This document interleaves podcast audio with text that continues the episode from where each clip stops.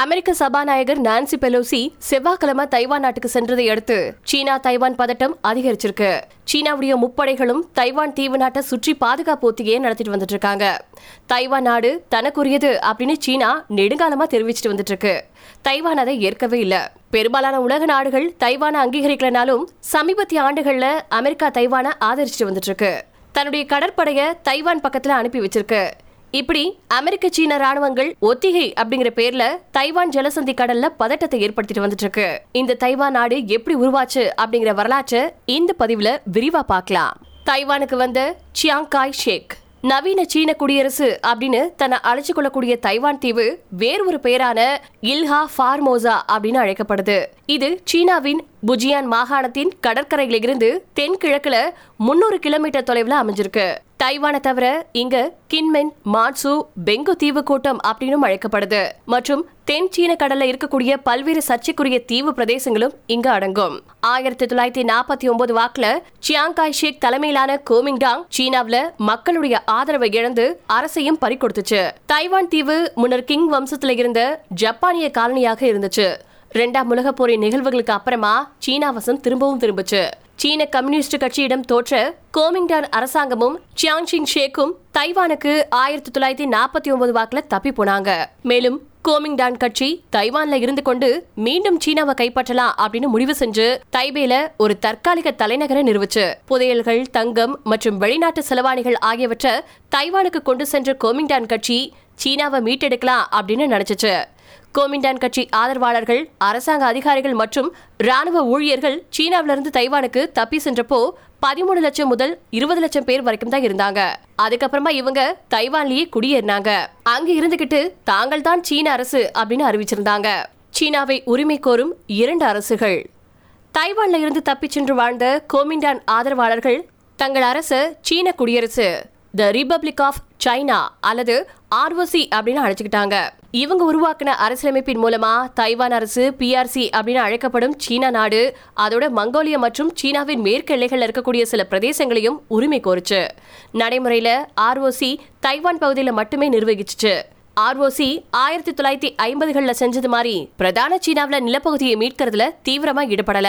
கம்யூனிஸ்டுகள் தலைமையில சீனாவில் வெற்றி பெற்ற மாசேதுங் தலைமையிலான அரசு தன்னை பீப்புள்ஸ் ரிபப்ளிக் ஆஃப் சைனா அதாவது மக்கள் குடியரசு அப்படின்னு அழைச்சிக்கிச்சு. இதை பிஆர்சி அப்படின்னு அழைக்கிறாங்க.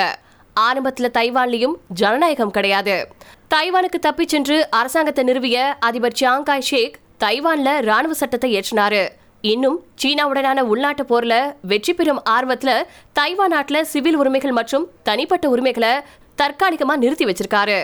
தைவான் ஜலசந்தி மற்றும் சிறிய பிரதேச மாற்றங்கள் முழுவதுமே பல மோதல்களுக்கு அப்புறமா ஆயிரத்தி தொள்ளாயிரத்தி எண்பத்தி ஏழு வரைக்கும் தைவான் ராணுவ சட்டத்தின் கீழ் இருந்துச்சு.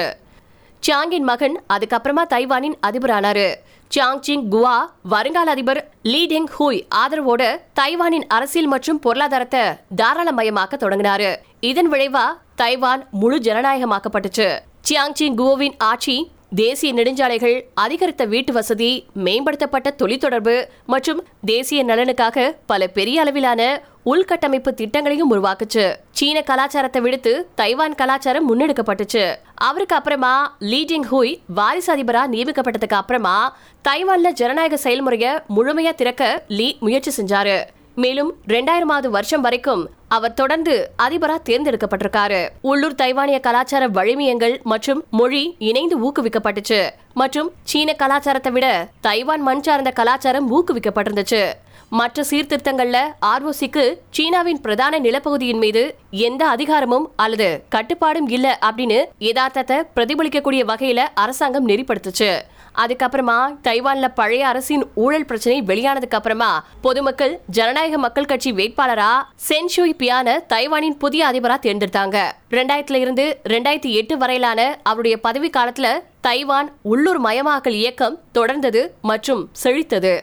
மேலும் அரசு நிர்வாகம் பல சீர்திருத்தங்களை செஞ்சதன் மூலமா தைவானுக்கும் சீனாவுக்கும் இடையில தூரத்தை உருவாக்க முயற்சி செஞ்சுச்சு.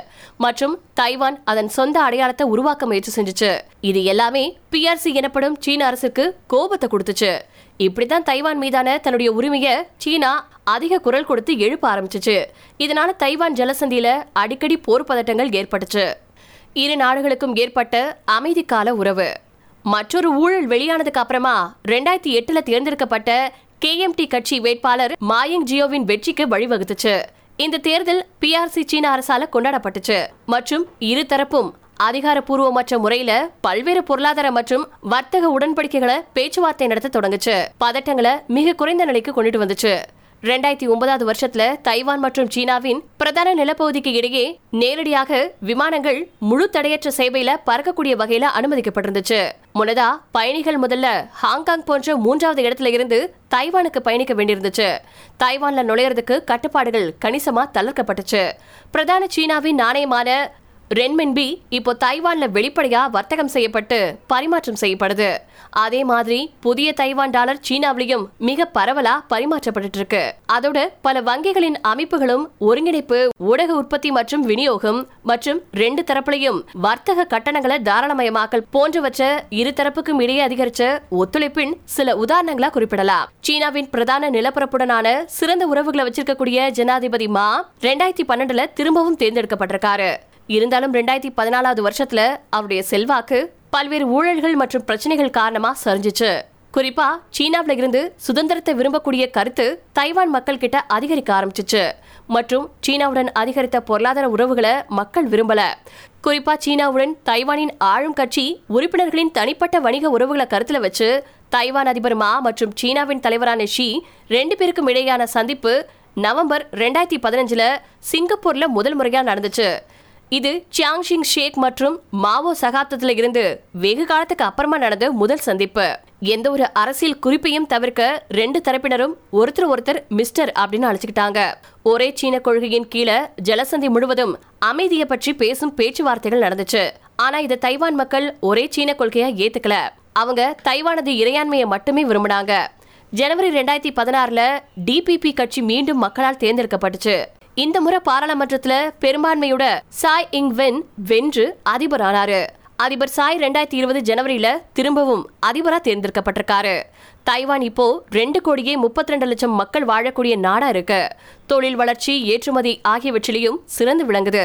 முக்கியமா தாராளமயமும் ஜனநாயகமும் இருந்துட்டு இருக்கு இந்த நிலைமையில மக்கள் தைவானை தனி நாடாவே கருதுறாங்க.